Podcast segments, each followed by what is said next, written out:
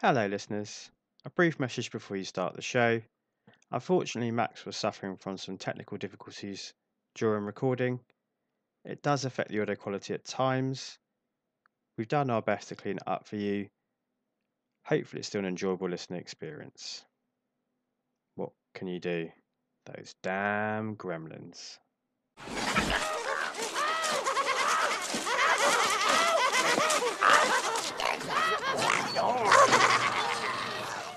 Mic. Camera. Action. I killed him! I swear I killed him!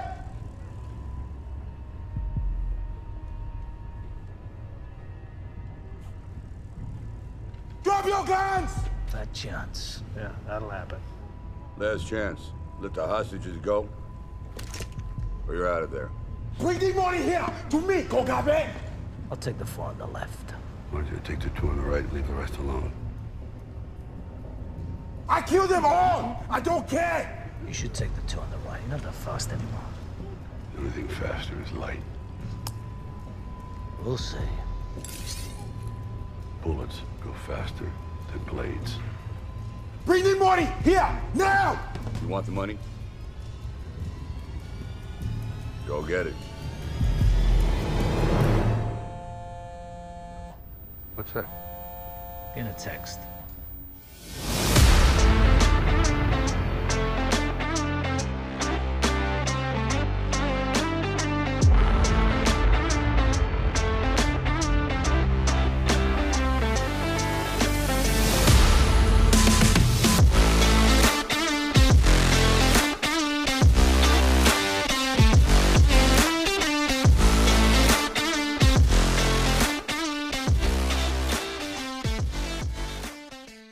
Welcome back to the Filmography, the show dedicated to watching every credited film from an actor's complete back catalogue, from past debut through to present day in chronological order.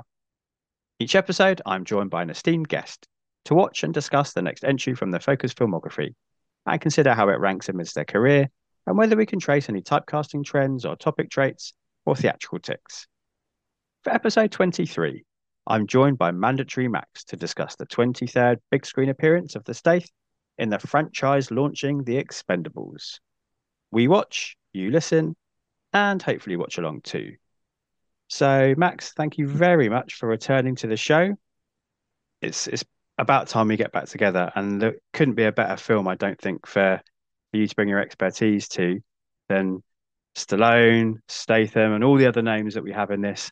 Although we'll, we will have to talk about how big a role some of the bigger names play in this because it was very much sold on it being, you know, this kind of collection of action heroes. And I do like everybody that's in it, but it's not quite the premise that we were promised, I don't think.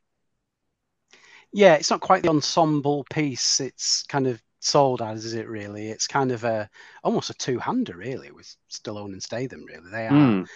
without doubt the two main stars. And Statham, well, again, we'll get to it, but Statham is is gets probably just as much screen time as Sly does. But the the rest of the team are kind of very peripheral figures, aren't they? But um, but even so, just to have those names under one metaphorical roof is a, especially at the time as well, was it was a treat, I'll say.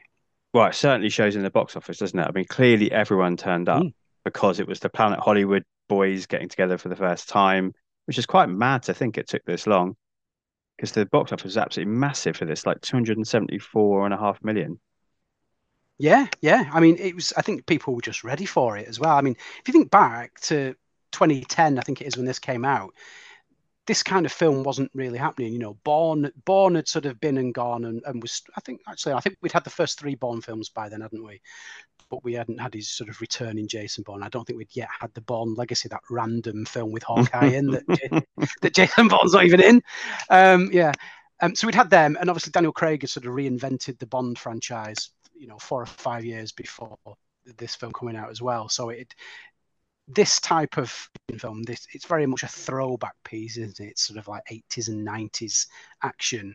So I think it was um it was a novelty. It was you know the the appeal, like you said, of having these iconic names teaming up on screen for the first time ever, or at least sold as such. Yes. Hmm. Um, and I think it was just it was sort of a a, a less refined, unapologetic, not remotely cerebral action film, and I think people were were looking forward to sort of being able to see that on the big screen again for a change after so many years. Yeah, I think two words you've used there are really interesting and definitely words we can come back to. Less refined. I think we'll talk about the filmmaking style Stallone's gone for here because we know he is a very talented filmmaker, a talented writer, a talented director. He's gone for something particular here and unapologetic, 100%. Like it, it wants, it's going to do what it wants to do and it doesn't feel, in, it has to explain itself in any way whatsoever. I think they're two key phrases that we can definitely come back to. Did you see it in the cinema when it came out? Yes, I remember going opening week. I remember being extremely excited prior to the release. They're so hyped up to see it. You know, it was uh, one thing, return of Arnold Schwarzenegger to the big screen. At this point, he was Mm. still governor of California. Hadn't been in a film for several years because obviously couldn't, couldn't do such a thing, having a, a full time political career. So obviously, you know, seeing him in the trailer that was exciting. Obviously, seeing Sly on, on you know, he'd, sort of done, he'd rebooted Rocky and Rambo in the sort of preceding years, and done well with those. But now seeing him on the big screen again with a new character and surrounded by these great action guys, I remember being very, very excited to, for this. And um, yeah, it was. Um, so I think I think it was the opening week I went to see it. Yeah, it must have been. I think I went with a couple of friends of mine.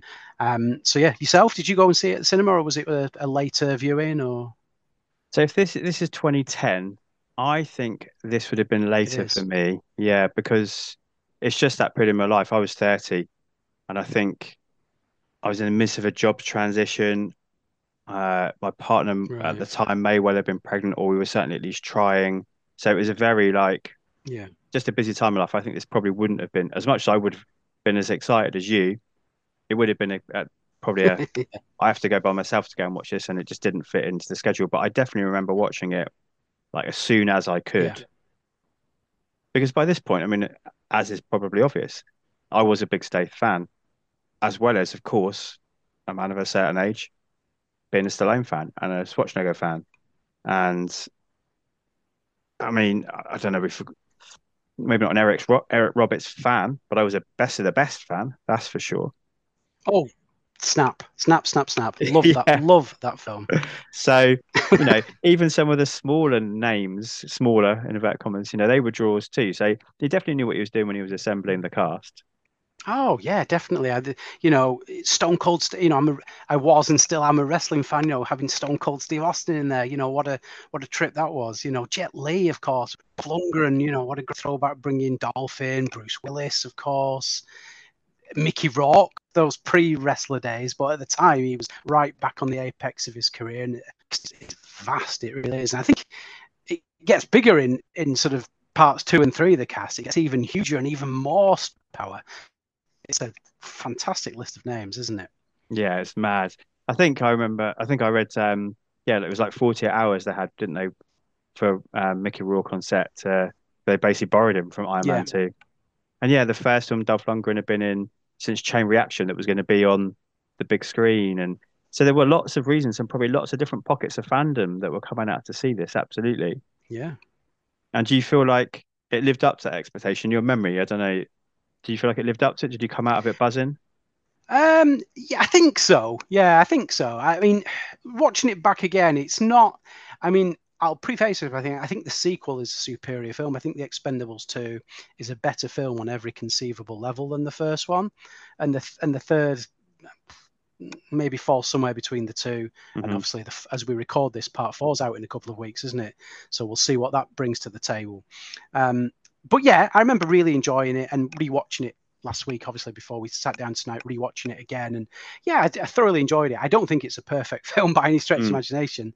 There are some things that I don't particularly enjoy about it, which we'll, we'll discuss. But I think overall, yeah, it definitely didn't disappoint. It was just, I think, I would have been easy. I would have been very easily easy, especially back then. I think they could have literally rolled onto the screen and done done anything, you know, just fired some guns, kicked some people, punched some people in the face, and I think I would have come out of there going, "Yeah, this is great." So I think at the time, I, I'm assuming I would have been 30, 31 when this came out.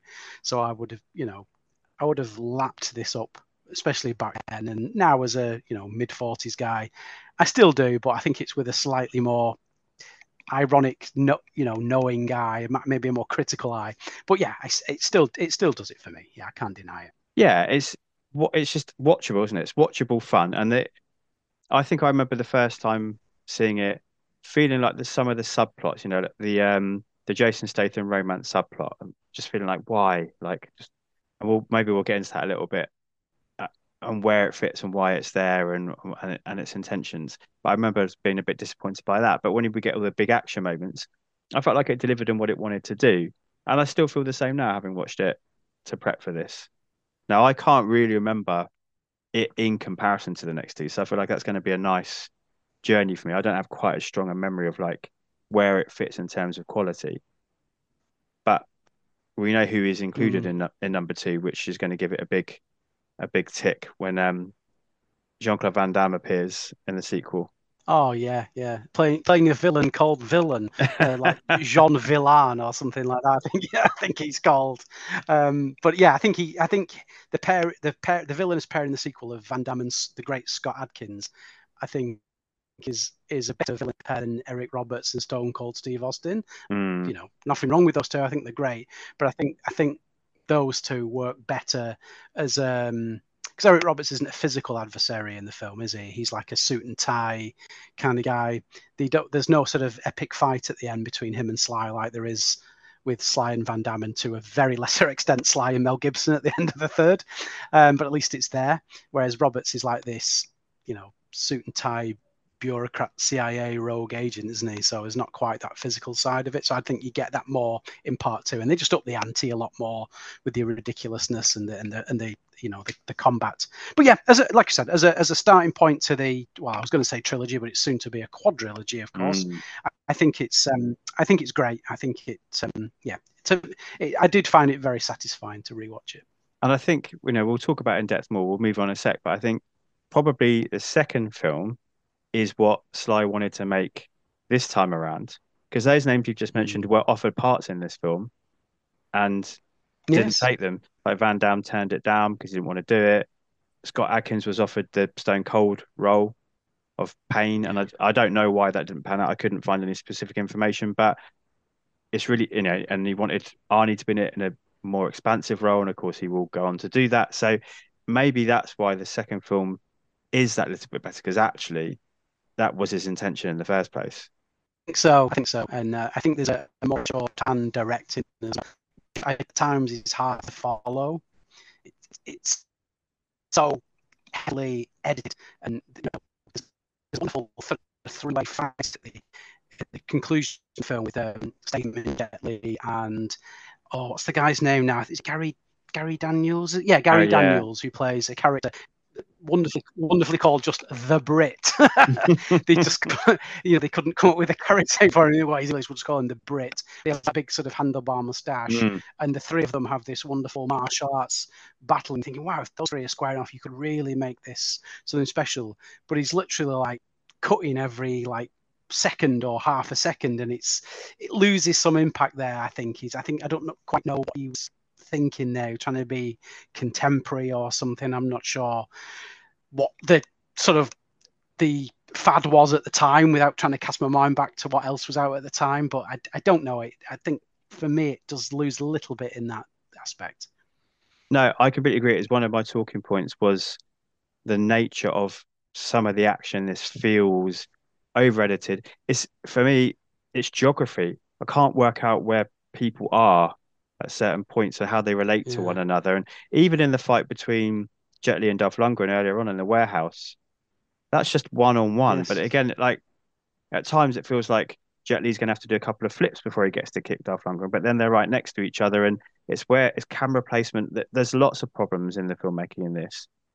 Every frame seems to be just filled with people, and and you know, someone will throw a punch, and you don't necessarily see the impact of that punch because you're immediately cutting to next or someone else lurking in the background that kicking another person or something like that. You don't get to stay in one situation long enough. Um, but that's you know that's my biggest concern with this film. That's the thing that really sort of I find hard with. Other than that, I think I I, I love practically everything about it. Um, but that like you know, I'm glad we agree on that actually because it's, it's, it, I don't know, it's, it's just too quick, isn't it? It's too Mm. the editing style that still. I mean, Stallone's not edited it, but obviously, I'm sure he was very hands-on with the editing, considering he wrote, directed, and starred in the film. I'm sure he was very hands-on with the, the editing process. But it just, I don't know, there seems to be a, too many sort of like whip pans of the camera and and you know these really sort of busy busy scenes. I, I don't know. I, maybe I'm getting too old, and my my brain can't cope with um, so much overload. But um, yeah, I, I don't remember at the time thinking that. I remember thinking, yay, yay. But I don't know. I guess I'm uh, I guess I'm just getting too old and need need to uh, see more. I guess. No, I would. I don't think it's an aging. I think you're absolutely right in what you said before about how like it was on trend, wasn't it? You know, with, with Jason Bourne, as you mentioned before, we were in the choppy action era, weren't we? I watched a documentary last night. I don't know if you've heard of it, called Inferno: The Making of the Expendables, is what is its official title. No, I think that might be an extra on the um, It the- on the, the, the Blu-ray disc. I think that might. Yeah, yeah. It's like a feature-length sort of making, of, isn't it? Yeah. Yeah, it's about 90 minutes, and I, I, don't think I've ever watched it though.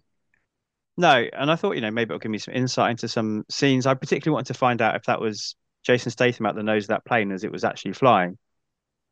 It wasn't really a behind the scenes making of in that way. What it was was a, almost like a a diary of Stallone's life as he was making this movie. The making of Rocky Drago documentary was done by the same documentarian, actually. So you, if you've seen that, probably will give you a bit of a flavour of what this might be like as well. Very much Stallone Yes. being philosophical and talking about his craft and and I find him a really fascinating guy when he's talking about that kind of stuff because he really intellectualizes his choices and is very good at explaining them, I think. But there is a moment in that documentary, and it's during the big battle towards the end, and it's Stallone talking to the camera operators, and he's doing exactly what you've just done. It's so you're so spot on. I've just found the quote here.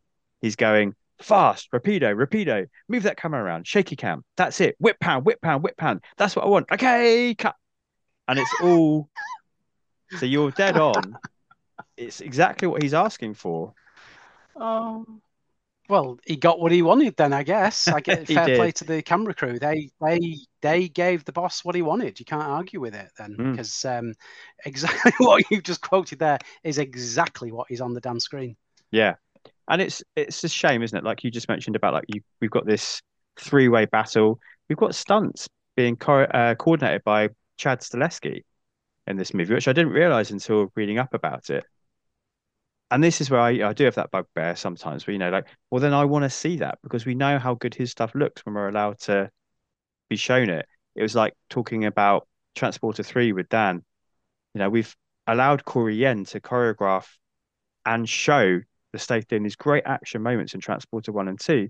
And yet now in Transporter 3, when Olivier Megaton takes over, it's edit, edit, edit, edit, and we can't see any of it anymore. So, yeah, Mhm. it's something that is is becoming more of a gripe for me now as well, going back and watching films from this era. Yeah, it it, it um I don't know, it, it's it does make it harder to watch, doesn't it? It just doesn't quite have the same impact. It doesn't age well, does it? No, it doesn't. It's a shame, but I do highly recommend that documentary. So I know you've got the you've got the DVD or you've got the Blu-ray, haven't you? So it's well worth watching because I know that you're a big Stallone fan, and if you enjoyed that one about the re the recut of um, Rocky Four, I just yeah, he's and and seeing what he put his body through and his commitment to making the Expendables as good as it possibly could be is fascinating to see in this documentary. And you know, we'll, we'll nitpick and we'll find things we don't like, but it absolutely is the film he wanted to make, and he really put himself on the line in order for that to be the product that we got to see. Yeah. Oh, I mean, you know, his commitment is unparalleled, Sly. I mean, at, at this point, he's 64 years old and he's being thrown around by Stone Cold Steve Austin to the point where it doesn't he end up with like a steel plate in his in his neck? In Yeah, his, cracks a vertebrae. Yeah, Yeah, exactly, and that's at 64 years old. And and you know, you, you did that wonderful um, tweet a few weeks ago, the Battle of the Bods with Statham and uh, and Chris Pratt. but I think you could throw Stallone in this film into the mix. There, I'll give you a third option when he getting it when he's getting the world's quickest tattoo off Mickey Uh, Rourke. yeah, Which- true. where, where he, turns, he turns up with his back and he's not finished the Expendables logo on his back. I think they've just put expend. That's he's like, right. yeah, yeah. I'm here, here to get it finished off. He gets his top off and he's like, and Mickey Rourke's like, oh, brother, you like a cold piece of steel, brother, and all this. And he look, he does. He looks phenomenal for a man of that age. Well, for a man of any age, let's get Mm. real. He looks amazing. But he's literally like tattooing the those last four letters on for a, about 30 seconds, if that. It's like, oh, that's enough. Get shit on, we're finished. I'm gonna have some some banter. Um, so yeah, it's um, it is kind of weird. Yeah, he looks amazing, and um, yeah, that scene is everything about that that scene, that interaction between Tool and between uh, Barney Ross is is hilarious. I I noted down the exact same thing. He does those five letters so fast, but I also don't get why the leader of the Expendables is the only one on the Expendables that hasn't got the tattoo. Like Dolph Lundgren's got it on his arm. I don't know. Not maybe not only one, but Dolph Lundgren's character has very clearly got the tattoo on his arm. So why is the the leader rocking around with expend? I just Yeah. that, I, I thought the concept of that scene was just a bit silly. Yeah, he's like supposed to be like the founder member as well, because even in part three, I'm ju- jumping off talking even in part three, because they established that Mel Gibson's villainous character co-founded the Expendables with Stallone, and he's got the tattoo on his arm as well. So it's like, did, when when they formed the group back in the 80s or the, even the 70s, did Stallone go, "Nah, I'll I'll I'll get round to that tattoo instead. I'll concentrate on having that really weird sort of Chinese dragon across both my Mm. shoulders or whatever it is he's got there." and I'll, I'll come back for the uh, Expendables logo.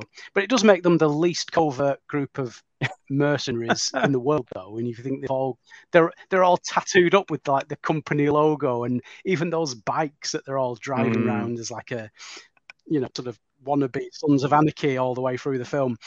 The, the logo is on there as well, so they ain't hard to find. You know, if they make if they make enemies in some godforsaken part of the world, when they do a mission, it's like, mm, Even when um Barney, Sly's Barney and Stath's Lee Christmas, when they go and pretending to be like conservationists or whatever is, they've got the bloody expendable symbol on the, the tail fin of the plane. It's crazy. Yeah. yeah, I know it's funny. Yeah, they've got, they've got like wi- wildlife conservation on the side of the plane, but it's still got the logo, you know. You, and you think like Eric Roberts' character, who's like, you know, ex CIA, and he, and they've been hired by the CIA to take him out. You think he might know of them, or you know, as like these private contractors. He might have done business with them over the years. So it's like, come on. But you know, I suppose that's part of the fun. You got to suspend your disbelief, haven't you? Oh, definitely. Yeah. Is it, I think, well, let's talk about something then. So the tone of this film, I think, is really interesting. And um, this sort of ties in with what's on here because there are some funny moments. And I spoke before about like when I first watched it, not being sure where the the Stath romance with uh, Cordelia from Buffy and Angel sits, and that weird basketball scene. And I think it comes from where Stallone's been doing the rewrites. So this was a spec script by David Callaham, who does get his name in the credits. And Stallone rewrote that, and then, as this documentary showed, was heavily rewriting all the way through the shooting, like almost every night, and then turning up new new pages the next day and coming up with things on the fly, which again shows how creative and intelligent a filmmaker he is. But I don't know how you felt about there's some really wild tonal shifts, and I think it started off, I think, as more of a satire of the action movie, and then Stallone came in and turned it into more mm. of this kind of hard R, as I would say in America, like 18. I don't know, is it 15 here? Probably 15 here, isn't it? Did you think, what did you think about those shifts? Did they work for you, or they was it, did it feel a bit all over the place? Yeah, you mean? There's all this sort of comedy banter all the way through the film, and you've got the larger than life characters with ridiculous names as well. You know, it's like you said, there's two scenes in particular that really sort of take you away from the film. One one of the wh- which is probably is hands down the best bit of acting in the film, which I'll, I'll come to. But the other one is like you said, the scene with Statham and and um, his sort of on-off girlfriend, who's obviously he's because of his job, he, you you sort of get the vibe that he's obviously he's away up pre-work, and she's sort of she hasn't spoken to him in weeks, so she's moved on. She's got this new fella. He comes around to house, but she's got this new fella on the go, so he kind of kind of leads him to it. Um, and it's quite bizarre as well that he's she's like, we've been going together eighteen months, and I still don't know what you do for a living, and it's like, well, you know, call me crazy. When you start seeing someone, one of the first things you come up with in sort of when you're trying to think of desperate think of something to say is, "Oh, what do you do for a living?" you know. So God knows how, how that conversation went. Um, and then, you know, and then obviously he goes around to see her again, and you know, she's got this really nasty black eye because this new character, this new boyfriend she's got, has obviously given her a given her given her a punch or something like of that nature. Um, and it's a really quite somber scene, actually. You know, domestic violence is a no laughing matter, and of course, it's not played for laughs. Of course, I must, you know, I must stress that it's not it's handled seriously and with, with some um, sentiment, but it, it just it's, it, it's very much out of place, isn't it, from the film? Like, you know, you'd expect him to come home and find her in bed with a bloke or, or something like this, or like walking on a like in the shower or something, you know, that would probably fit more of the tone of the film. And it's just like this really weird, out of nowhere bit. Um, I don't know. I, I, it's weird because that's the only he's the only character in the film uh, of, of the main team that gets something to do outside of the team's antics and the team's mm. missions. He's the only one who's who they show they show anything of his life beyond that. And I don't, you know, what I don't know what you think. Are they trying to are they trying to big like Statham up because he's you know he is the more of the rising star and he's the future of the genre with Stallone starting to age out of it. Um, you know, are they trying to sort of put more flesh on the bone for him? You know, I don't know. To, to me, it kind of just sits a bit unusual in the film. I don't know what you think about it. Yeah, I don't. I don't think it fits at all. No, I completely agree. I, and actually, yeah, it, the, the scene I'm going to compare it to, it's a very different style of movie, but something like Armageddon. So when they all get that like one night before they go off to blow up the asteroid, and you do get, you know, Steve Buscemi goes gambling and proposes to a strip, whatever it is that he does, and you know everyone goes on and does their own little thing. Yeah. But like I said, you get snippets of everyone's life and what they're like outside of their missions. But you're right, it's very odd that he's the only one. We get yeah. Jet Li's character, don't we, talking about his family, but he's making it all up, just trying to get a pay rise. I don't know. I, think that was supposed mm. to be hmm. funny too. But yeah, I don't. I don't need it in this movie, and I think it was one of the things that when I first saw it, as I said at the start, I think that always bothered me a little bit. I just didn't feel like it. It sat with the tone because the banter stuff really works, particularly between Stallone and Statham. That stuff is great, and clearly they're good chemistry and they got on. But when it tries to be funny, have comedic scenes, it definitely falls flat. Yeah, yeah, I think so. It's um, you know, it's an excuse to show him, I guess, will be the boyfriend and his five basketball mm. and you know, shows him shows him off to be more of a badass. Um, but yeah, but it doesn't it doesn't really service the the plot as such. You know, I obviously you know she's she's practically well, no, she isn't the only female in it, of course, isn't she? Because the general's daughter's a much bigger role, mm-hmm. and there's sort of some hint at kind of a, a hint at a possible romantic future with her and Stallone's character mm. Barney, even though he's far too old for her. And I suppose you know they, they avoid going down that route by the end of the film, but you, his motivation for sort of going back into the lion's den appears to be this this this female character. Um, so the yeah, the females in the film aren't given much agency, are they? Really? I mean, they're, they're there, you know, to be sort of props and and give the give the boys something to fight for if that makes mm. sense you know someone to protect it's um yeah i guess but again i guess that fits in with the nature of this being sort of a throwback kind of film to sort of 80s and 90s action because that's pretty much what you were getting in those films in terms mm. of female characters. So I guess I guess in some ways it does fit in with what they're going for mm-hmm. in terms of male portrayal. But I guess through a you know a, a more sophisticated modern eye, it kind of you kind of think uh, they're not really doing it right, are they?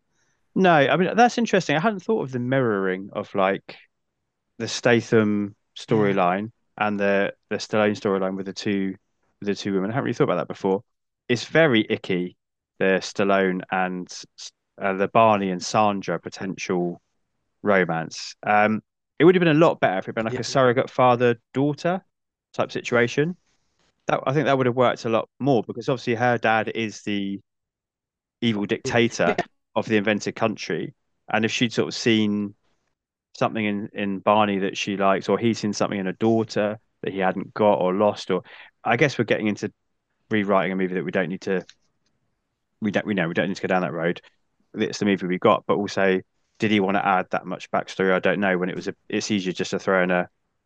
She's fit, and I think she's fit, and this relationship hasn't worked out. He went for the simple, simple plot line, didn't he? Rather than asking us to do some work, but yeah, neither of them add very much, and it's a shame because that Sandra character initially feels like she is going to have something to do. She's their contact when they first get there, and she takes them to witness the compound. But then she's immediately captured and needs to be saved, isn't she?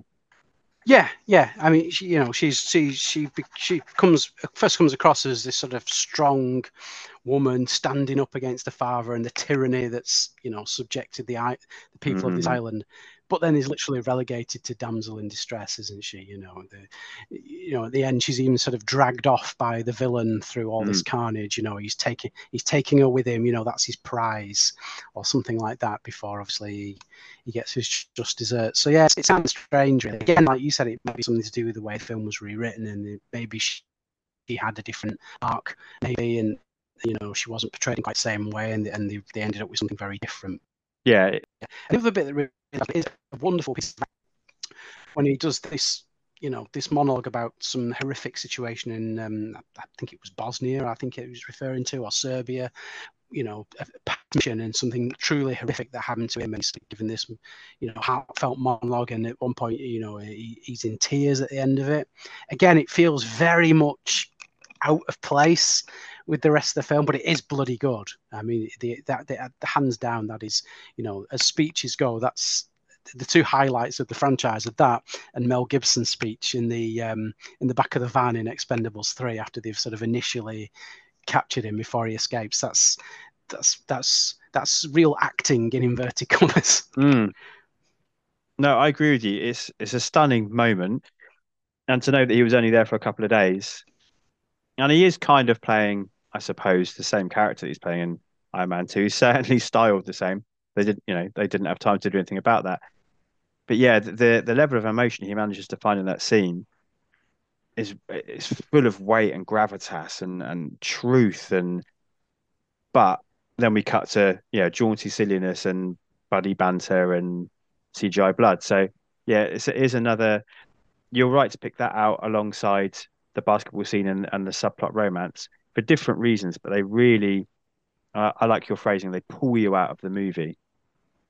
What I do like, I do like it when a, a movie or a script or a comic comes up with like an invented bad guy island, you know, James Bond bad guy island, or an invented country which we can go to. Um, so we get Val Verde, which is the famous one from like Commando, and it's referenced in Die Hard 2, isn't it? And Steven de Souza says he believes it's the place where Predator's set, although obviously later continuity seems to dictate that.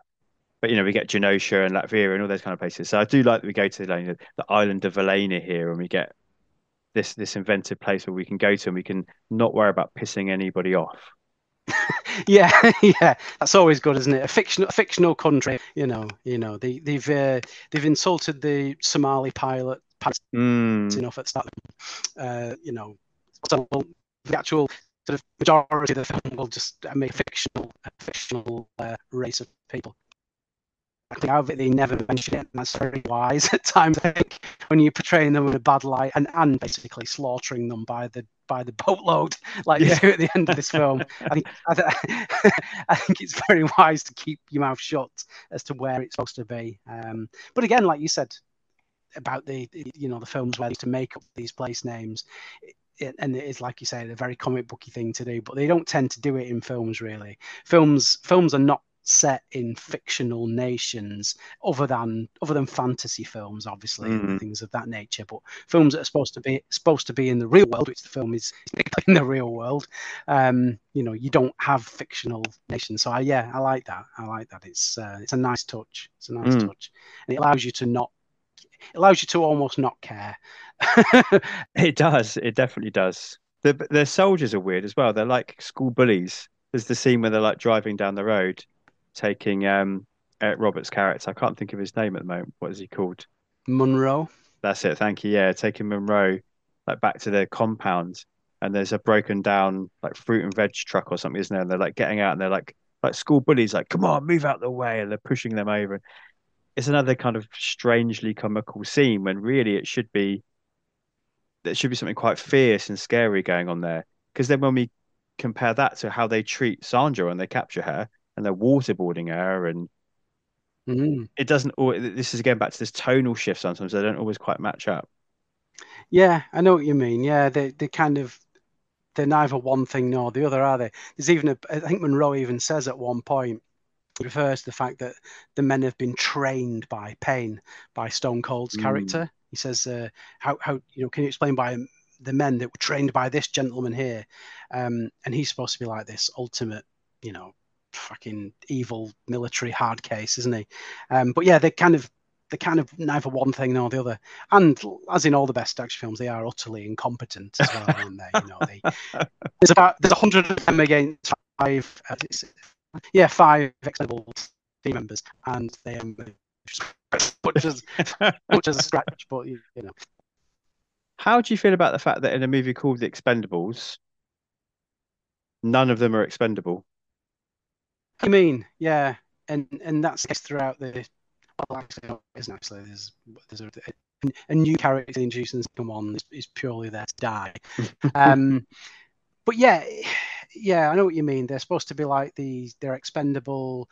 That's the name of the team. So you know they go on these missions where te- they they could all die at any given moment, but there's never any real sense of peril for any of them, is there? You know. No. Um, you know, maybe maybe maybe Stallone when he's getting his ass kicked by Stone Cold, you know, and he refers to the fact that he got his ass kicked as well, Mm. which is, I guess, I guess it's that's something quite because if he'd have sort of gone hand to hand with him and come out the, as as the victor of a man that's twenty years younger and probably about hundred pounds heavier, and you know, probably about a foot taller as well, it would have sort of stretched stretched the limits of your imagination to Rocky Four um, proportions. Um, so, so yeah, I suppose that's quite good. But yeah, um, sorry, going back to your question. Yeah, it's kind of strange that there is no real sense of uh, danger and and and stakes, um, and yeah, no one truly is expendable. It's weird, isn't it? It is, and I think it's a bit of a, a missed trick, isn't it? I think Dolph Lundgren's character Gunnar was meant to die in the original draft, but because his performance, his performance is great, his performance was so good, I think they changed the script in order for him to be able to survive. I don't know. I mean, it, it's not a big deal. I, I think it would add the film an extra bit of weight, wouldn't it? That you know, you get that Men on a Mission movie and the, the one man that didn't make it back, or I think of something like Navy SEALs with Bill Paxton and Michael Biehn and you know the end of that movie and Charlie Sheen like the end of that movie not everybody makes it back and it it lends that that mission they've they've got on so much more weight Yeah, I think yeah, I think they could have killed one of the team off in that last battle, and it would have it would have you know if they'd have gone back rather than the sort of party back at Tool's place with the knife throwing and everything, if they'd have had you know a fallen brother so to speak, yeah, they- Mm. I think that wouldn't have been a bad thing. I don't know who I don't know who I'd have picked though to not make it. I don't know who who do you think would be the best choice? it's tough isn't it because when I love Terry Crews and he's playing Terry Crews again in this but he's always great that man deserves his own franchise I guess Randy Yes. Couture would be the, would be the obvious choice of who we've got in this but he gets his nice moment, doesn't he? Overcoming Stone Cold's Paine after. And I love that you said that. And I think that's really important that Stallone is willing to get his ass kicked, one, and be open about it. Because we're in an era now, aren't we, where everyone's invincible and people have written to their contracts that they have to have the same number of punches and all this kind of stuff. It is really cool that Barney just gets his ass absolutely whooped and owns up to it. I think that's great. But I guess Jet Li, Yeah. maybe because he's Jet Li, and that would be really shocking. I don't know. What What do you think? Yeah, I think if Jay, I think would have been the right choice. I think because I think if, if Terry Crews or Randy Couture being killed off. They're like the most minor members of the team, aren't they? Mm. But yeah, I think if I think he said I had killed Jet Li because he plays such a minimal part in part two and three anyway. hmm He's only in the very opening of part, part two, and he only shows up hanging out the chopper at the end of part three. So I, I don't think it, you know they they would have missed out on much if they'd have killed him. But I think yeah, I think he would have been a good choice as well. You know, particularly with him sort of talking about the the the family he has or doesn't have and all this and you know how he sort of escapes death once at the hands of Dolph Mm. you know Sly's involved and all that. So yeah, I think yeah, I think that would have been a really good narrative choice. Actually, I would have liked that. Yeah, And with with the opening credits, we get don't we? We get Stallone, Stath, uh, and Jet Li, and then it kind of stops, doesn't it? And then we get the Mm. title. They're they're the they're the above the title names, and then we get everyone else. So, I guess it maybe would have been unexpected as well because he's the third character. He's the and he's important. He's and he is ostensibly the kind of the third lead of the team, isn't he? So, oh, you're right. yeah, Either of the other two characters weren't aren't important enough in order for, for it to have enough weight. yeah. I think so. I think you know, I think it as long as it was done in like a tasteful way, and they don't make some Chinese joke or something at the end of it, Mm. um, and had gone out like a you know like a hero. I think it would have been a choice actually.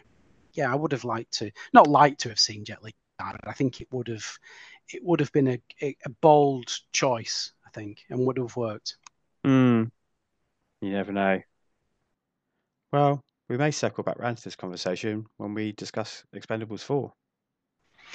I think so. I think Mm. so. I think that's the way they're looking at it, aren't they? Especially with the with the billing with Sly being not first on the call sheet, but he's he's last with the and Sylvester Stallone, and he's he's he's he said himself this is his last appearance as Barney Ross. Mhm. So he's either getting killed off or or retired off. Um, so yeah, I think I think he I think I don't think uh, Barney's going to uh, survive this one. Uh, but we'll see. I guess we'll see in a couple of weeks when it comes out if we're right. Maybe they're just playing with us, right? Like all those Marvel trailers used to do. Yeah, yeah. Well, I hope so in a way though, because I really don't want him to to end up like that. I, you know, if he has to step away from the franchise, fair enough. I mean, Sly's not getting any younger now; he's in his late seventies at this point. So you're stretching the sort of the, the uh, believability to literally Mm. to breaking point now with Sly, even though he, you can still buy him as a tough guy Mm. perhaps not a, in, in his Tulsa King show. I think that's the perfect fit for him now, where he's playing an, a tough guy, but not an action guy, you know. Whereas if he's supposed to be still this elite military mercenary, it's you kind of. I mean, let's face it, you were in, in part one. Let's be honest, but you get away with it because he's Sly. But now we're, you know, we're 13 years on. It, you know, you're really at the end of that road. So, you know, I, I, I do hope there's a, a not a bleak end. But we'll see. No, 100% agree with that. That he's fantastic in Tulsa King, isn't he? It's a wonderful show, and he's so good in it. Oh, it's it's amazing. I can't wait for season two. And but he uh, he could also become like the the tool character, couldn't he? He's the guy that sends people out on the mission, much like I don't know. We obviously we've had Dead Reckoning one, but whether we're going to get it in Dead Reckoning two, Cruise is saying that's his final Mission Impossible movie, isn't he? As well. So whether he's leaving that franchise permanently, or whether he's not the leading man anymore, and he becomes the the, the TV series Jim Phelps type character. Stallone could go sideways, couldn't he, and become the send you out on the mission, and Yeah. Stacey Lee Christmas steps up and becomes the leader of the mission. Yeah, exactly. Yeah, you don't have to. I mean, it's just the fact that he's he has said this is his Mm. his last appearance. So, but that's not thinking on the proviso that there'll be another film. I mean, obviously, if there is a fifth film, depends on the success or lack thereof of this fourth installment, doesn't it? I mean, they're not going to greenlight a fifth if this absolutely bombs. Mm. Um, so it'll be interesting, it'll be interesting to see. I really hope so. I mean, I you know I'll watch as long as Sly's upright and drawing breath. I'll buy him as a tough guy. Same with Arnold Schwarzenegger as well. You know, um, I'll still you know. I, I, even now, Arnold Schwarzenegger, just put the leather jacket and shades on and do Terminator Seven, please. I'll, I'll be first in line for it. First in line for it. Um, even though that's not going to happen either. But um, but yeah, yeah I, I just I, I, I can't get enough of Stallone. I think he's superb, and I think you know he he he, he mostly wrangles this film well, apart from the things we've already mentioned. But I Mm. think he he does showcase his mate Jason Statham very well in this film, and and it, it's as much the Statham show as the Stallone show, isn't it? Mm, I agree. And, you know, it has been a case of diminishing returns for the Expendables franchise. It has been slightly less each time. So you're absolutely right. I guess what they're probably waiting to see is there a hunger for this again or or not. Before we get to the stage, though, as you just mentioned, the Austrian oak himself, we need to talk about Arnie. We need to talk about that scene that combines him and Willis and Stallone together for the first and only time. Do they share a scene again? The actual three of them together in a scene in the sequels? I think there's one scene in the sequel after the huge sort of airport shootout. Mm, Yeah, that that that brief exchange by the chopper in part two. It's it's a it's a nice little scene, but it's not on the level of this scene that's in this the original film. I think this scene is superb, isn't it? I don't I don't know. I don't know if I can decide how much I like it and how much I don't. Now, what I do know that I really like is this Willis. I just miss this Bruce Willis so much. And I know we're not going to get it again because of his health issues. But this Mm. cocksure, wisecracking, like nothing can touch me. I love Bruce Willis when he's in that that mold. And just for the few Mhm. minutes he's on screen here, he's that he's that Bruce Willis again. And the the you know the the smirk and the laugh after he delivers his improvised line actually of um yeah, you're not going to go suck each other's dicks. I think uh, obviously it's acting when we see Stallone and Schwarzenegger react to that, but he did that in the moment if you know rumors are to be believed. So maybe the faces they're pulling when they're acting are actually the real faces they they pulled when he dropped the line on them without them expecting it. But yeah, seeing this Willis is is wonderful. Oh, I, I completely agree. It's it is great, and like you said, it's such a shame that what's obviously happened to him in recent years, and you know, it's it's it's a, a, a tragic way for his career to end, and being on his own terms. Um, but what a career he's had, we must say. But yeah, it it just again, you can't underestimate the significance of getting those three guys in the same scene together. You know, the three for for, for years, the three men that defined action cinema for Mm. better or worse, but they did. Um, and to have the three of them there together, um, you know, it's not an action scene; it's very a dialogue scene. It's only, you know, it's only probably about three or four minutes. I mean, St- Schwarzenegger did it, just did it on his day off from being governor of California. They they filmed it in California in a church, Mm. and he just came down for the day and and, and did it uh, for no. pa- Neither of them got paid apparently. Uh, They Mm. just did it as a favor to Sly for this. I'm sure they got paid well next time, but for this one, they just did it as a as a favor. Um, but yeah, I mean, it is great, and the the banter and the charisma as well between the three of them as well. I mean, like you said about Bruce Willis and and the the charm and the, and the arrogance and the stuff he goes out with. But yeah, it- it's it's a magical scene. It's one I could watch in isolation. You know, don't have to sit and watch film. Just watch that clip on Mm. YouTube. I recommend anyone who's not seen it to just just watch it. It's readily available out there to see, and it's you know it's just three of the very best in the business. Just they look like they're having so much fun with it as well, don't they? Mm.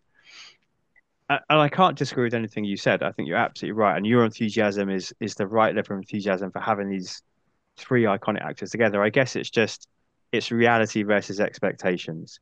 It's what Mm, what is is great, but what obviously I would want would be gigantic, would be you know. So considering what they could do with the time that everyone had, that Arnie's just popping in when he can on his day off, when he's doing it for free. I think it's a lovely little scene. I guess you know I can't help but want a bit more. yeah, I know what you mean. Well, we get bit we get that bit more in the sequel with obviously s- Arnie, Arnie and, and Bruce, you know, fully playing a part at the end and getting involved in the fight and all the rest of it. So we do we do get that. We just had to wait for the sequel. But um, I mean, you just cannot underestimate seeing, you know, when I think back to sort of 11, 12 year old me, you know, when I was, you know, just sort of worshipping at the altar of Die Hard and Terminator and Rambo and Rocky, and then thinking, my God, these three guys will actually appear in the same film together. Mm. It's mind blowing. Yeah, it absolutely is. But I mean, you know, you are, are absolutely going to play that up, aren't you, in order to get bums on seats? Of course you are, and you can't begrudge them that that they use that as a little marketing ploy either. Why wouldn't you? Mm. Why wouldn't you? You know, was the time, it was a, it was a massive coup to get Arnold Schwarzenegger, who who sort of like, retired from acting a few years before. Obviously, since subsequently gone back to it, but uh, put his career completely on hold. So to get the two of them, it just it was a, a real coup for the film. Like you said, it's not. It's good Martin, and they're not quite playing much of the part, but just just to have them in, you can't Mm. you can't not play on it, and you can't not put them in the trailer, and you cannot not put poster and things like that. No, absolutely not. It's the action movie equivalent of Pacino and De Niro in the diner in Heat, isn't it? Yes, yeah, it is, isn't it? Really, yeah, because you think that's kind of virtually the only time those two play off each other in the film, Mm. apart from that kind of shootout at the end of the film. At the end of the film, and that's it. And you know, it was obviously hev- again heavily marketed as finally these two heavyweights will meet as you know equals on the screen. No, forget Mm. Godfather Two. You know where, where they were in it, but they were in different timelines. Um, so to actually have you know that was, but again, it was you know not quite this level of interplay we thought, but what we got was very special. Mm. And and in this case, it's it's a it's not quite on that level of the Pacino De Niro diner scene, but it's very it's still it's still a very special moment. And I I, I begrudge anyone unless they've got a complete heart of stone or you know just like or hate life so much that they can't just you know watch some watch something without breaking it down and debating it and trying to put an intellectual spin on it just watch it and enjoy it and appreciate the fact that these three titans are there that's what i say Yeah. So the man that would be king, Jason Statham, as you said, and I think you put it in a really nice way, you can tell that Stallone really respects him and what he can do and what he's bringing to the industry because he really puts him front and center in this movie. I, I mean, I haven't totaled it up and it's probably out there on the internet somewhere, but it does feel like near enough equal screen time. He really is celebrating what he can bring to the screen, isn't he, in this movie? And I think he does a good job. What about you? i think it's a real career not career defining I, i'd hate to use that word but like sort of career enhancing role if that makes sense um, it just shows do a bit more than just be that kind of glowering cockney transatlantic hard man and and do do humor but also kick a lot of ass at the same time and and show all the charisma that we come to expect from him in this film Quite a milestone, do you think, maybe? Yeah, I do. I do because it, it you're basically putting him in with the with the who's who of his, for want of a better word, predecessors, I guess, Mm, from the mm. previous era, and and he he he here he is as the spearhead of the current era at this time, and you're giving him as much, if not more, than anyone else in the film. And he's carrying it. He's carrying the film. Like we said, he's the only one who gets anything to do outside of the team. You Mm. know, they could have Stallone could have done that. They could have they could have showed scenes with Stallone going around to see his ex-wife or something, and Mhm. you know, like like they- they're doing a lot of these films where he goes to see the ex-wife and she bemoans the fact that his his career cost their marriage and all the rest of it, or you know, something like that, and how he how he how he was never there and all the rest of it.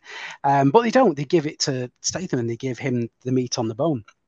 But I, th- I think his performance is great. You know, I, wonderful character name, Lee Christmas. Um, do, I mean, do you think do you think that's the code name, or do you think he is actually called Lee Christmas? Um, I'm not sure. I'm not sure. I do like it when Church calls out Barney Ross, doesn't he? And he says, like, I know that's not your real name. So I, th- I guess I'm guessing they've all come up with their own code names, right? Yeah, I guess so. I, I, I must ask you about this as well because I was watching it and thinking his his delivery of poem Mm. slash tool. It's like it was a real and, and Jackson can be sort of pick and mix at the best of times, but Jesus Christ, I, I can't, the way he delivers some of the lines, like I can't remember, I can't remember the lines of the, the, the monologue now. It's like tool bad with a good with a knife, bad with a wife, or something like this. It is. That's And exactly right. comes out Yeah. the line about dreaming he'd defeat me or something. Yeah, yeah. And it's like, are you are you, are you really like trying to stay cockney, or are you really trying to be an American? It's so weird that delivery, but I do love it. Yeah. I mean, I can't help but make the comparison to Tom Cruise's Brian Flanagan in Cocktail because he constantly gets up on the bar, doesn't he, and does these these. I think he's called like the poet bartender or something like that in that movie. Yeah. Not Stace doesn't quite have that fluid delivery here, Oh yeah, it it is another classic Stath accent where like times he's full on Jason Statham fake Cockney, at times he's Jason Statham fake American. I think I've just got so used to it now. I don't even really notice it if I'm honest. Yeah. That's his. He's carved out his own little niche, hasn't he? Mm. Of, of, of, you know that accent. It's kind of the the the, def, the definitive mid-Atlantic accent, where he's neither one thing nor the other. Kind of like Pierce Brosnan used to be, uh, where, he was kind of sort of a bit of both, so to speak. Um, but yeah, it's, it's it's his thing, isn't it? And like you said, you, I mean, you are the Statham connoisseur. You are the king of all things Statham. yeah. What what I think I really like in this movie from him is how relaxed he seems. As you said, you know, he, look, he's he's acting opposite Stallone, one of his heroes, one of his admitted heroes. Why he wanted to get into the type of films he's in. You know, he's got Dolph Lundgren sitting in the corner. There's Jet Li there. We know how big into martial arts. I know he's a a big Bruce Lee fan, but he must be a fan of Jet Li as well, of course. So he's surrounded by all these people. He's got scenes with Mickey Rourke, and he just seems really comfortable in his own skin. I particularly like the scene when he turns up after being rejected by Charisma Carpenter's character, by Cordelia. Well, I'm just going to call her Cordelia. I think it's Lacey, isn't it? When he gets rejected by Lacey, and he comes back, and Tool's like ribbing on his head. He's like taking the piss out of his head, and he's like, "I'll put a a spiderweb tattoo on your head," and I'll because it's such a defining trait of the Stath is his kind of silhouette and his hulking shoulders and his bald head and it all goes together with the accent and I think he's he's almost certainly now he's almost somebody you could recognize from these kind of traits and well that's not the right word from his kind of attributes. You know you can see that outline of Indiana Jones do you know what I mean? When the trailers come out they like to show us him putting on the fedora but through a shadow or in silhouette or like and oh yes it's Indiana Jones it's the hat. Like I feel like I could see the silhouette of the Stath or the shadow of the Stath like cast onto a wall and I would know it was him just from the the shape of who he is Oh, absolutely, yeah. It, it he's become he's become iconic, hasn't he? And um and I I like what you said about him being so relaxed in this film. He does he does seem so at ease, and he has like a really sort of not lazy charisma. That's a really bad word, but he has this kind of like he's so laid back in the film, isn't he? He's Mm. like you know, despite the fact that they're in these life, you know, his his character goes through it a bit, I suppose, with the the the the, the girlfriend Lacey and and the um obviously the life and death situations they're in, but he's he's he smiles so much through this film as well, which Mm. isn't, isn't again that's not that's not a big Statham trait in the films he like the films he's in. He's not uh he doesn't traditionally play the happy-go-lucky character, and he doesn't smile a lot in films. But in this, he's constantly laughing at other people's comments and smiling away. I think it's really, like I said before, it's a really great role for him. I think it's again, I mean, he's, he's coming back to play it a fourth time now. He must like it. Um, but I, I he's it's just great. I think it's perfect role for him. Like I said, it's that transition between the career we had before and the career he has now. Obviously, starring in blockbusters like The Meg and things like this.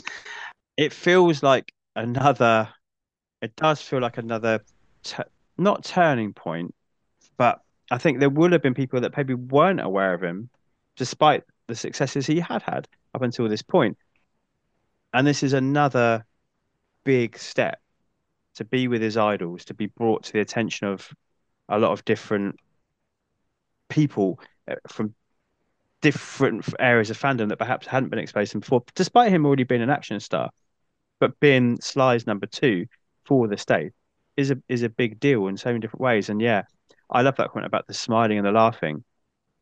He just radiates charm in those moments, and it just he just he looks and you said it just so full of joy, and you could just feel it watching it. You can feel like he must be having a great time on set. He's so happy to be with these people, and it it makes his Mm. character feel that way. And it's definitely true. Like in the moments like at the start when they're facing off against the pirates and he's like i'll get the four on the left and they have the banter about no you get the two because i'm quicker than you and the way that his character then feels in these moments as you said that a life or death totally makes sense for lee christmas to be a little bit blasé because that's who he is in all walks of life. He just kind of takes things as they come, and nothing rattles him, and he finds the joy in the little moments. And yeah, I think he makes more of a character than probably what was on the page. agree with that. Yeah, I think it's. Um, I mean, this is probably uh, you'll know better than me, but I think at the at the time this was, must have been the, the highest grossing film of his career to date at this point. I would have thought. Oh no, I know he's been in bigger films since then. Obviously, the Mm, ones we've mentioned like Fast and Furious and Mega films, they must have been on this. But I would imagine at this point in his career, he hadn't been in a film that had made this much money worldwide at the box office, and he's he's, he's the verbal star of it. Yeah. I think he probably realized maybe at the time what an opportunity this was for him to uh, to cross over. Um, because like you said, it, the the films he'd been in this point, all good films, all you know, well-made films, but not on this level of of stardom mm. and exposure worldwide. I mean, this, this film this film was number one in open number one in the US box office, the UK box office, other countries as well. I think China as well, which is a massive China, yeah. market. Yeah. So this is like an international smash hit, Mm. like nothing he'd experienced up to, up to this point in his career. So I think that translates into his performance. Really, I think he's like thinking, "Wow, I've, I've kind of won the lottery here," you know, to be amongst such a esteemed company and to have arguably the best part in the film. I think his Mm. part is the best part in the film. I know it. I know it's Stallone's baby and his his creation, and he's call he is calling the shots, especially in this first film. But I think Lee Christmas is the best character in the film in the film by far. He's the Mm. most appealing. He's the he's the he's the most likable. He's, he has the most to do. Um, he has some of the best lines. He has the, the a lot of the biggest moments in the film. And it even comes down to the end where they both kill the end villain at the same Yeah, time. yeah. You know, you you think it's going to end with this sort of Stallone and Eric Roberts at the end, but it, and it kind of does. You know, again, I, I saw the hell out of the film, so I shouldn't really worry too much about spoilers. But the way it ends is they both do something. They both do something to Eric Roberts to kill him simultaneously. I mean, who would have thought that? It would have, you know, traditionally it would just be. I suppose it is in parts two and three. It would be Sly one on one with the villain and, and taking him out. Whereas this is like. You, you know, I'll take him from this side and you take him from that side, which kind of mirrors the start of the film. What you were just saying then about, you know, I'll take the ones on the left, you take the ones on the right. They kind of do that at the end. It's really like, yeah, I've only just thought of that actually. It's quite it's quite clever foreshadowed foreshadowing. Although Yeah. maybe, maybe I'm giving Sly uh, too much credit there. I don't know. No, no, I think that's that's genuinely good writing there. I think that's total setup for what's going to happen later, and is definitely an attempt. Either I think it must be an attempt by Stallone to give Jason Statham as much of a impactful moment in the movie. It really is like a Hmm. you are, as you just said, we you know we are all you know uh, he is his second in command, but it's almost like we are equals. We are we are as reliant on each other to succeed and to survive like we'd both be dead without each other. It's definitely that. It's not a Batman and Robin.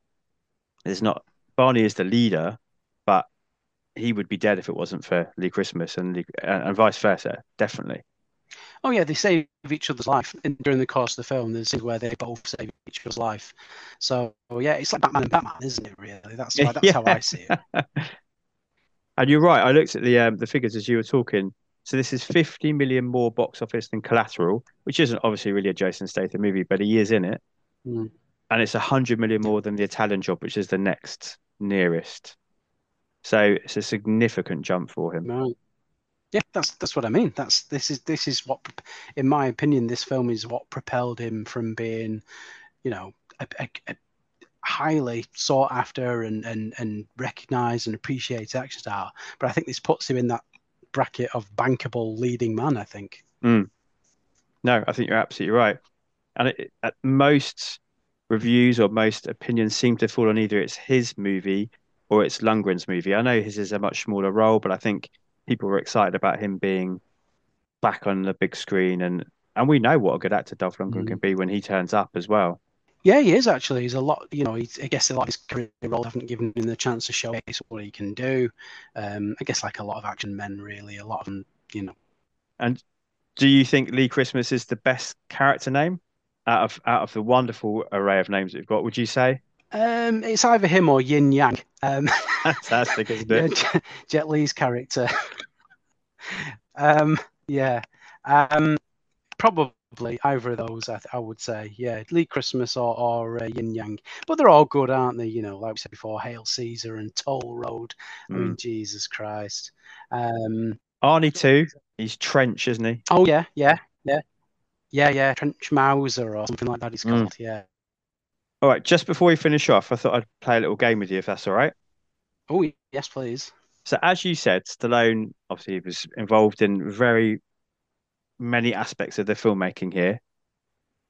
Did you notice, or can you guess, how many times his name came up during the opening credits? Oh, I think what else he could be credited for other than acting, acting directing, and me producing. Well, I'll, four. Go on. I mean, it's spot on. You're spot on with the number. Good work there. We get before the anything, we get a film by, then we get actor billing, and then we get his Right, yeah. screen screenplay by along with David Callaham, and we get directed by. He wasn't actually Yeah. a credited producer on this one. Oh, right, okay. Okay. So we get filmed by and then directed by, which is exactly the same thing. Yeah, yeah. You get the bookends. Oh, gee. Well, I suppose when you're running the show, you can you can give that, can't you? I suppose, yeah. Why I not? suppose he didn't credit himself as like stunt coordinator or you know, um, I don't know something else. But yeah, oh wow, four. That must that's that's got to be up there in terms of individual credits for anyone. I think so. Yeah. Yeah, fantastic. What a guy. All right, I'm going to delve into Letterboxd and I'll get your opinion, your final say on whether, where you think this lies in the Statham filmography, and then I'll let you go. Okay, first up today is Lou Shoemaker. I kind of like the idea of getting a ton of macho action stars together and making an old school action blockbuster like they used to make all the time in the 80s, but this movie doesn't feel like a throwback at all. It should have been something like Space Cowboys, with older iconic actors teaming up to show the young guys how it's done. Except for Stallone, the cast is like mostly young guys, and the icons are relegated to cameos. Even ignoring the metatextual elements, the movie itself is stale and uninspired, although I kind of appreciate that you can just tune out for like 15 minutes and not miss anything important. I have no idea why they made Jason Statham a co lead in this.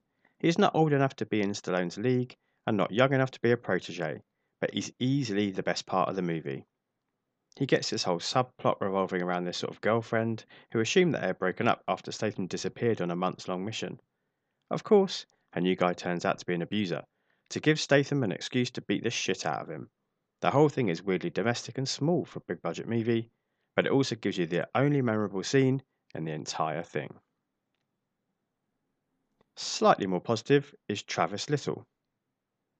Without a story compelling enough to hoist its attention grabbing cast and bone crunching set pieces to glory, The Expendables comes across only as a worthy concept mired in mediocrity.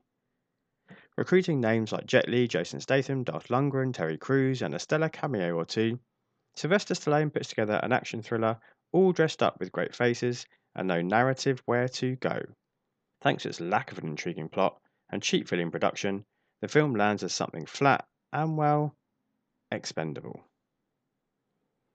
Maybe not more positive, but the star rating would lead you to believe so. Old man Angelo, he's definitely more positive. Schlocky, haphazard, dorky as hell, an absolute mess. I love it.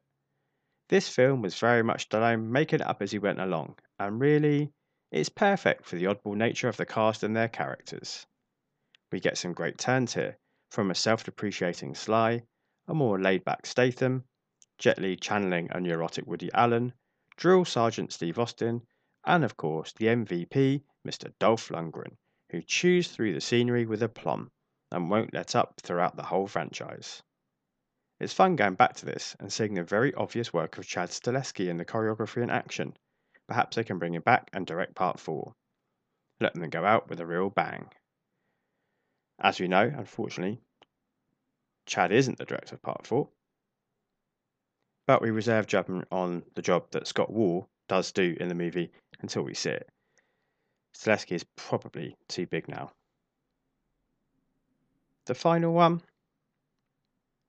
Short and sweet, Charlie says, solid action movie that's just worth watching for its action scenes, and thankfully, there are a lot of those. Statham steals the show for me. Charlie knows what's up and agrees with us too. So, Max, what final say you? Okay. Um, so I think then, if we're judging it not as a film in isolation, but against the the Statham specific Statham filmography, then I think it has to be classic. I think it has to be. Stallone is a shorthand, um, like some minor editing style and have you, but I think overall it worked really well. I think there's better for this particular. If you'll have me back to this part two, I guess um, in the future we'll we'll go into that. But I think as a franchise starter and for the amount of star power that's in it and the the nostalgia factor, the novelty factor, and yeah, I'm going to put it in in Statham's own work, classic for me. Great. I mean, I will definitely have you back for part two if you're if you're putting yourself. You know, I want you to come back, and that's good because that means it's a step up from you. So you gave Ghost of Mars a worth catching, so now you're getting into the realms of the classic state appearances, and long may that continue. Oh, absolutely. I think I think it's a quantum leap from from Ghosts of Mars, if I'm being brutally honest. Uh, although I do have a soft for Ghosts of Mars, and everything. But yeah, I think this is this is this is where Stallone, uh, Stallone, Statham, forgive me. This is where Statham takes the leap towards the A list. I think. Hmm. It's totally fair to say. Bro, mate. Well, thank you so much for coming on the show. This is coming out on the 18th of September. What have you got coming up around then or coming out around then? We've got a mandatory music and CD to look forward to. Yeah, we, trying to schedule the next episode has been an absolute nightmare. Between the three of us, myself, Tony, and Dave, we always pick a date, and then one of us, it, it seems to alternate who that is, will have something going on in their life, which means it has to be postponed. So we were going to record this week, uh, but Tony's waylaid with work and what have you. So uh, the date is TBC at the moment, depending Okay. on when Tony can uh, find a window for us. But as and when he he is, we will record. We are going to be, our next episode will be covering the classic Iron Maiden album, The Number of the Beast which is a very special album for me. It's one I picked. It was my pick, so I very much look forward to, to delving into that with those two guys. So look out for that on the um, Comics in Motion Network feed. Hopefully, it should be out by then. If it isn't, I'm very sorry. It, I have. Uh, if not, it will be out very shortly after then. So we'll just be getting a double dose of you. That's wonderful. Well, you know, I'm like sort of, I'm like buses. You know, I, I, I sort of go to ground for weeks on end, and then I, then I'll appear and do things in in, in bunches. So uh, yeah, it's coming soon, shall we say? Brill. Thank you, mate. And thank you, everyone, for listening and partaking in this journey with me through the Stath filmography. That was The Expendables. Next up in a fortnight is The Mechanic, featuring the debut of Stath superfan Glyn, followed by something quite different Romeo and Juliet, featuring the return of the Comics in Motion Zone star-crossed lovers, Mike and Megan, for anyone that is watching along. I've been I'm Jack's Musings, and that's JACS. And you can find me on Twitter where I am most active, or I guess I should say X nowadays. You can also contact the show directly on Twitter X under the name Back to the Filmog. Make sure you use the hashtag follow the filmography. I'm also a proud member of the aforementioned Comics in Motion family, a super place full of the world's greatest people, dedicated to bringing you podcasts on a variety of geeky topics. So please make sure you take the time to search, subscribe, and rate our shows whenever and wherever you listen. Until next time, be excellent to each other and make sure you take the time to treat yourself too. I am Jack signing off. Yippee movie lovers. Thank you, Bruce, for that one.